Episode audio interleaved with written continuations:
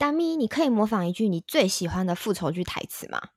법은멀고주먹은가깝다。呃，需要翻译句咯。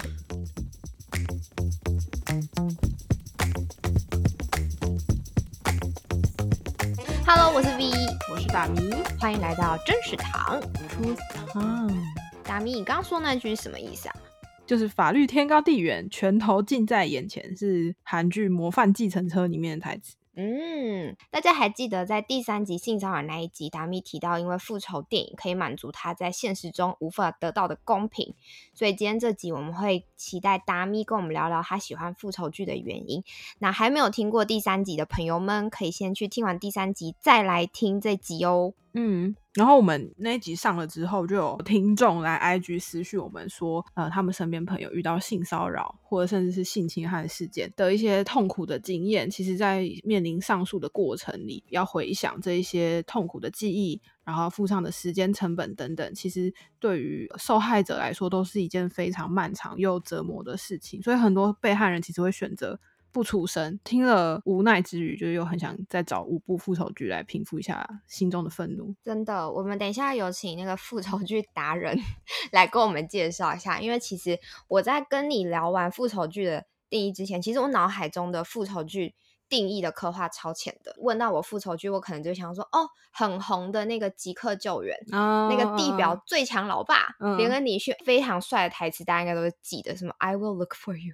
I will find you and I will kill you，就做成超多迷因梗图的，要不然就是呃丹佐华盛顿主演的那种一系列的啊，私刑正义那一类的系列电影，这就是我已知的复仇剧，就极致浅。但是听你聊完之后，发现说哦，原来复仇剧的定义跟复仇剧的就类型其实也很多。嗯，其实也不能说这些很浅啊，这些都是很经典的复仇电影或者复仇剧，只是比较不是我就是钻研专攻的类型而已。嗯嗯嗯。嗯提到复仇剧呢，就很想要来一点火辣辣的料理。今天要跟大家介绍的料理是麻婆豆腐，是由远在台南的蔡爸爸帮我煮的。因为就是前阵子回台南的时候，就熬他帮我煮麻婆豆腐。然后呢，用的食材非常简单：板豆腐、蚝油、辣豆瓣、粗片辣椒、蒜末、姜末依口味适量，然后还有肉末这样。料理方式呢，首先将板豆腐或者是水豆腐都可以泡盐水，这个动作呢是避免豆腐烹煮时会散掉，然后而且也因为豆腐不易入味的关系，用盐水煮豆腐也可以让豆腐入味。这时候起锅呢，将呃这样的盐水煮豆腐就先煮到滚，煮到滚就可以关火，然后同时你在等待这个豆腐水煮滚的过程里面，另起炉灶，用小火煸炒猪肉末。依序再加入姜末以及辣豆瓣酱。那我们这次用的呢，就是蒜味辣豆瓣酱，所以我们就不会再加蒜了。然后等到炒出香气之后，再加入适量的水。其实再加入豆腐微煮，然后那个豆腐也可以加一点刚刚用过的盐水，就是让它有一些微煮的效果，然后不会太咸，不用担心。然后最后呢，陆续加入黑胡椒提味。最后也可以用刚刚的盐水兑莲藕粉或者是太白粉勾芡之后，倒入锅中，等到它炖煮、煨煮的差不多之后，就可以起锅，非常的下饭。那你也可以在上面撒一些葱花当做点缀，或者是你在煮的时候也可以把葱加到料理里面去做烹饪，非常的好吃，也非常的不辣。感谢蔡爸，因为知道我的。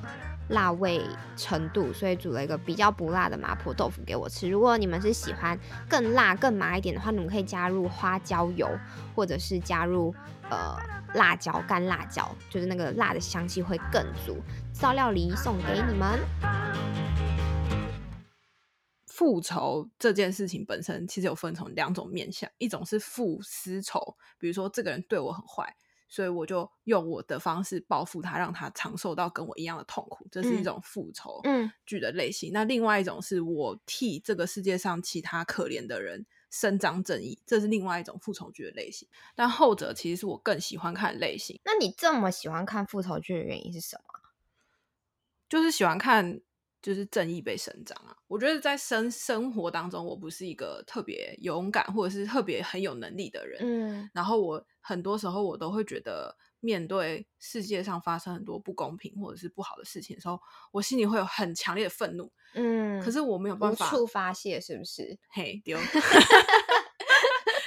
无处发泄的愤怒，我觉得会反而在看的时候热血沸腾之余，我会觉得我们是有能力去反抗一些不公平的事情，是有可能有机会正义可以被伸张的。因为我是比较悲观的人，我很常都会觉得说。嗯啊，这世界就就这样，无法改变。嗯，但反而在我看这些东西的时候，这些主角他们很热血沸腾的去做一点什么，或者是他们怀着恨意去复仇的时候，我反而会觉得哦，好像很有力量。我觉得我好像被就 empowered 这样子，嗯，所以有种代理满足之余，你会觉得可以给你一些些的勇气。嘿，丢丢丢，嗯，对啊，就是应该是吧。那你哎、欸，我还想问你，你在看这些很爽的那种 moment 的时候，你会你的反应什么？就是哦、oh, yes 的这种吗？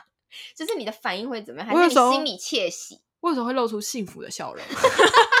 像大家在看小甜剧的时候露出的那种幸福的笑容，像大家在看爱情剧的时候露出幸福笑容，被融化，因为我会露出幸福的笑容，就是哇，就是有一种舒服畅快感。嗯嗯嗯。但是我必须说。有些比较黑暗的复仇剧的时候，嗯、心情通常是比较沉重、比较愤怒的。确实，我确实看那些比较黑暗的复仇剧，像我自己很喜欢的什么呃《恶女定制服》澳洲的，然后美国的是《花样女子》最近的电影，然后还有这几年很很热的泰国的那个复仇剧《转学来的女生》。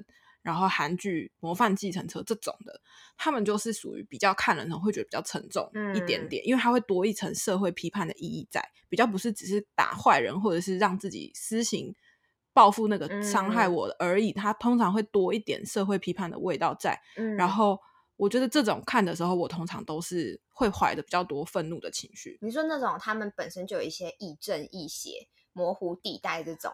对，就是他们的角色都有一种悲剧的色彩，嗯、某种程度上面比较多会有这种，嗯，嗯然后或者是说他们在讨论的事情比较不是说我女儿被绑架，嗯，被某一个不知名的我惹到的阿尼基绑架这种的，他比较是在，比如说这一些人他们受到了一些伤害，嗯、或者这个世界对他们很不公平的对待，对待他们被虐待、被霸凌、被性侵，嗯，等等的这种比较。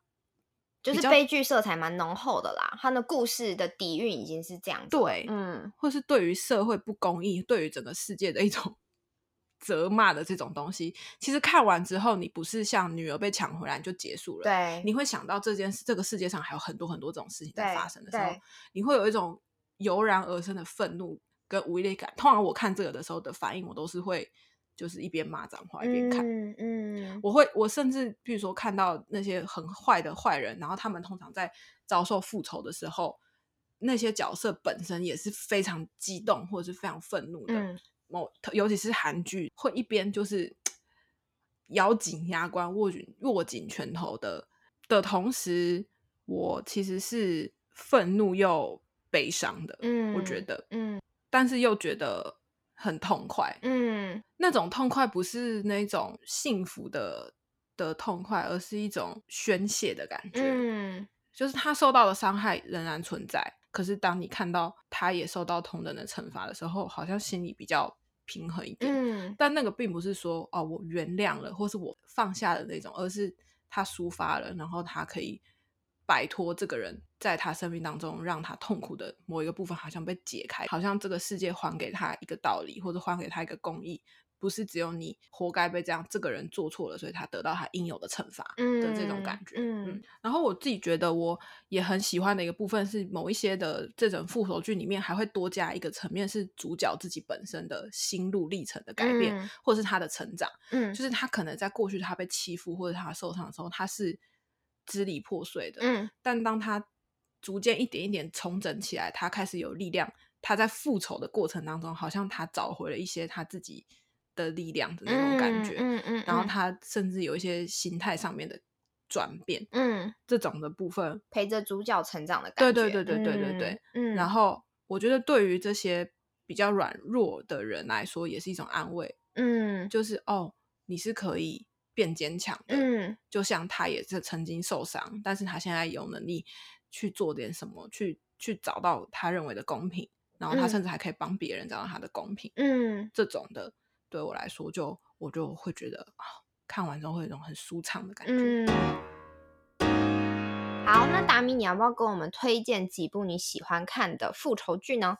嗯，我刚呃有讲到的比较新的两部，一个是那个美国的电影，就是《花样女子》（Promising Young Woman）。然后还有韩国的《模范计程车》，嗯，就是我片头讲的那个法律的跟拳头的那个，嗯，嗯，这两部是我今年看到比较喜欢的片，嗯，《花样女子》，我记得你有给我看过她的影评。我觉得他影评分享的超棒嘞，对，我看那个超立方的影评，对，好棒哦。我觉得看完之后更他他又会讲更多我可能在看的时候没有发现的东西，比如说他那时候就讲，就是《花样女子》这部电影，它的英文的原片名是《Promising Young Woman》嘛。嗯、那这部电影它其实在讲的是一个呃性侵的受害者后来自杀的故事，然后他身边的朋友为他复仇，嗯，女主角为他复仇，对，为他死去的朋友复仇的这个故事。Promising Young Woman，它这个片名的来源是在美国几年前有一个很有名的，呃，应该是美国游泳国手性侵案的故事，就是他在酒后一个女生就捡尸啊，嗯，其实这部电影应该说他在讲捡尸的文化这件事情，嗯，然后他就是那个女生不省人事的状况下被性侵，那后来这个男生被轻判，嗯，因为判决书上面就写了一句话说，因为他是一个 Promising Young Man。嗯，他是一个前途大好，对，前途无量的青年人，他们不希望因为这件事情就毁了他的前途，跟毁了他的一生。嗯、所以片名在反讽，对这个真实事件，对，就是这些人都是 promising young man。他里面的这个捡尸害死他朋友的人，嗯、他也是一个就是 promising young man。他们是医学院的学生，嗯，那他未来成为了一个很棒的医生。可是那。谁不是 promising young woman 呢？嗯，对啊，他们的生命难道就没有被毁掉吗？嗯，对。他这部片里面，我觉得他探讨的面向非常的多元。对，他不光光只是泄愤而已，他里面也不只是对于当年做了犯行的加害者复仇而已。他其实更多的是在讨论，包括受害者身边的人，他们的一些状态，嗯、跟受害的这个人他离世了之后，或者是他遭遇这样的事情的时候。大家的人生还是在往前走，那他呢？有人记得他吗？嗯，然后跟周围的环境是怎么样容许这些男性在他们的这些行为上面被包容？嗯，跟一次又一次的被给机会，一次又一次的为他们找借口，他去批判了很多这些面向的东西。嗯，我觉得涵盖很广诶、欸。对，嗯，然后包括就是到底以暴制暴这件事，我觉得这些电影啊，包括我等一下要讲的《模范计程车》，他们都讨论到一件事，就是说。那以暴制暴真的就是正解吗？嗯，以暴制暴就比法治更好吗？嗯，这些东西我觉得他们都是打上一个问号的。嗯，因为通常都是两败俱伤啊。对，这些电影看到最后，你不会真的想要亲手去做这件事情。嗯，因为你看到的都是两败俱伤。对，然后像《模范计程车》，它就是在讲一群杀人案的受害者家属。嗯，他们像是一个互助协会这样子，支持团团体。那他们私底下透过私刑的方式去，呃，让这些受害者的家属能够用他们自己的方式去对一些没有办法得到正当的法律制裁的坏人，然后去帮助那些在痛苦当中的去做这些报复、私下报复的行为，这样子。嗯，嗯，那他们当中其实也一直有反复的讨论到这个主题，就是、嗯、那以暴制暴就没有问题嘛？当你要报复的对象。需要，如果说你报复的手段本身也带着犯罪跟不公平的成分在呢？嗯，对啊，就是你用什么样的手段去做才是不超过正当原则的。然后，那这些用暴力去制裁的这些人，他们真的会向善吗？嗯，对啊，他们真的就就解决问题了吗？这真的是他们要的结局吗？对。因为他们其实，在讨论的是《模范计程车》，更多在讲的是说，就算这些人被关到牢里面好了，他们的量刑真的足够弥补，或者是足够相称他们的犯行吗？嗯，他们被关的年数，或者是他们被放出来了之后，他们真的他们就没事了？那那些受害者可能一辈子都还在那个里面，嗯，这样真的公平吗？嗯，很多其实有些是讨论这样，有些伤害可能他是一辈子的，那他被。杀伤害他的人，可能他关个十年就出来了。对，可是那个被被伤害的人，他可能一辈子都活在那个痛苦里面。嗯，那这样真的够吗？嗯，对，所以呃，模范计程车很多在讲这件事情。然后我开头说到的那句呃，法律远在天边，拳头近在眼前，这句话是片中的一个检察官说的。嗯，对，就是他其实是代表法律的那一方。对，可是他也承认，很多时候。法律要救你已经来不及了，嗯，很多时候你还是得要用拳头解决。可是，嗯，我觉得很有趣啦，就是对于复仇剧有兴趣的人，嗯、我很推荐可以去看这两个，嗯，呃，剧跟电影，我觉得会有很多的思考，不只是说什么才是真正的正义，你不一定会得到一个正确的解答。可是，我觉得回到最后都是，呃，这些心里面痛苦的人有没有办法回到一个。安息的状态，嗯，他心里面到底有没有办法放下，跟继续回到正常的生活，嗯、这才是最重要的。嗯嗯嗯，当他一直都没有办法走出那个事件的时候，我觉得正义永远就没有被伸张。嗯，最重要的应该是要帮助那些受到伤害的人，他有没有办法回归到正常的生活，或得到应有的补偿？对，我觉得这才是真正的正义啦。嗯，因为你怎么惩罚那个人，其实都。我看了这么多复仇剧，我都不觉得好像真的有找到正义这两个字在哪里。嗯，对啊，好惆怅哦。听完你讲完之后，是不是有点抽象？是啊，因为我怕讲太具体，大家会觉得被剧透。嗯，对，你真的不能，你不能剧透其他人。对啊，好，那你有没有觉得很难看的复仇剧？就是拍的真的不怎么样。就是我有不喜欢的复仇剧，有我看完之后觉得。心情很差的复仇剧也有，就是呃，我我也就讲提讲一个电影，然后一个一个韩剧好了。呃，电影就是那个诈欺女王，嗯，因为我身边是有蛮多人的长辈的，嗯，那这部片他在演的就是一个有点像是诈欺老人的，嗯。的那个，我看的是很生气耶。我觉得我生气的点是因为他的主角没没有任何的，他他的主角就是一个坏人，嗯，在骗那些老人，是不是？对。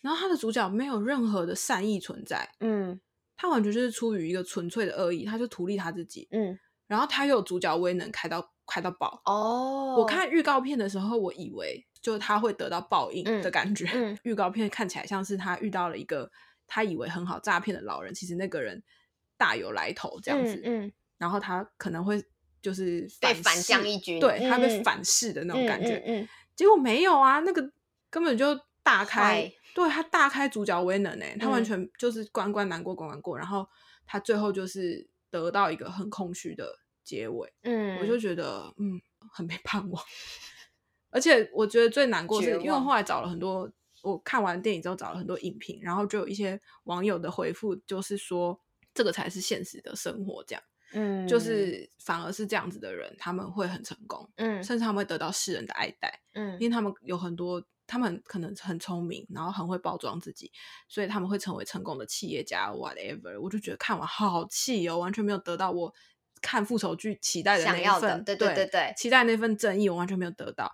但是他可能也是某种程度的反讽，但我就觉得很难看啦。嗯、他应该是反讽啦。我记得你比如说你查影评的时候，你说其实他就是在反讽，就是这样的人对可以做这件事，那他们凭什么或什么的？对，对对，他就是告诉你说。你以为的那些很善良的慈善家跟企业家，哦天哪，好难过。有可能其实都是这些人，然后我就觉得，呃，啊，好不舒服。好，然后又诈骗老人，真是气死我了。对，诈骗老人算是你的雷点吧？对，我觉得诈骗老人、诈骗小孩、欺负小孩、诈骗老人，就是最没种的。嗯，你有种就找个治对治。对啊，可以有能力反击的人，能不能欺负弱小？嗯。有个没品。那另外一部呢？韩剧哦，韩剧我那部我没有很喜欢的是那个被告人。我那时候看的时候，我也是看评价超级好，嗯，然后那个演员又都是我喜欢的，嗯、就是很会演的演员，反派跟正派都是。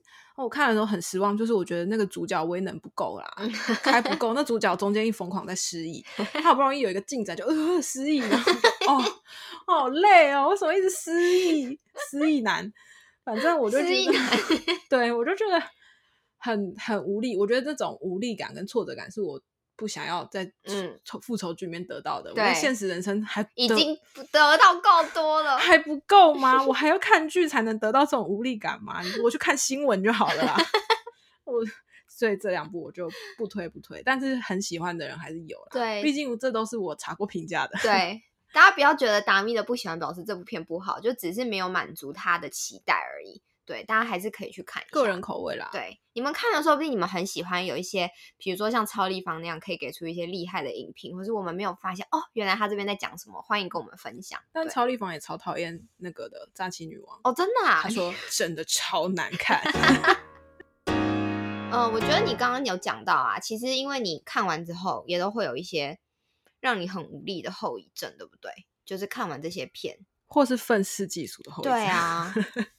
因为这些剧本身通常都是建立在于法律没有办法制裁这些人的一个前提之下，对，对，或者是官官相护，或者是富者欺压穷者，很多都是这种剧情的时候，嗯，我觉得反面的效果就是我可能反而会对于这些有权有势的阶层，或是对于法律有更多的不信任，或者是不相信跟愤怒的存在，嗯，跟批判的角度在啦，嗯，就是我觉得就是有好有坏，复仇剧它本身的影响力。会引起社会的关注，嗯，然后也会让观众对于这些议题、社会议题或者是这些生命的议题有更深一步的讨论。嗯，像是《花样女子》跟《模范计程车》，他们其实都是真实事件对改编，改编，对，他们里面都有很多很多真实事件成分，甚至像我说的那个泰国剧，那个转学来的女生，它里面也都是泰国发生的真实事社会事件，嗯，所以。当观众看了这些东西，他开始感同身受，他反而会开始去关注这个议题，也许会唤醒他里面某一种正义感。嗯，我觉得这是他的优点，会让人对于这些弱势的族群有更多同理，这也是艺术的价值所在啦。嗯，对，确实，媒体的影响力就在这里，因为它会让你共感，嗯，然后它会让你透过一个人物，你会觉得这个事情不再只是一个。跟我无关的远方的社会新闻，而是他是一个有血有肉的人，你可以看见他的痛苦，嗯、你可以甚至可以感受到他的痛苦，你会跟他一起流眼泪，你会跟他一起愤怒。这件事情本身是很有力量的，但是对于我这样子偏愤世嫉俗的人，我就觉得不要看太多了，你会更愤世嫉俗。对啊，对，真的。像我妈妈说，我妈妈就很讨厌看这些东西，嗯、就是因为我妈妈她自己本身以前做过社工，嗯，所以她看过很多好多对这种底层弱势。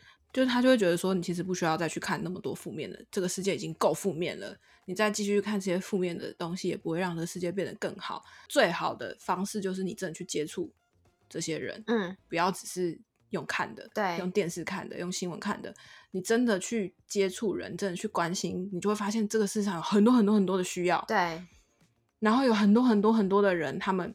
真的活得很辛苦，嗯，然后你能够为他们做什么？什么嗯，我觉得这是最积极层面上面来说的。啊、就像我妈妈，她如果真的，她日常生活中她去遇到那些人，那她就实际去做一些事情去帮助他们，她就不会花时间一直在看这些，她就不用花时间看这些剧，因为她就说哦，我身边的谁谁就是也遇过这样的事啊、嗯、什么的，这些东西它都是奠基于真实事件上面。嗯，那她的目的也是让我们。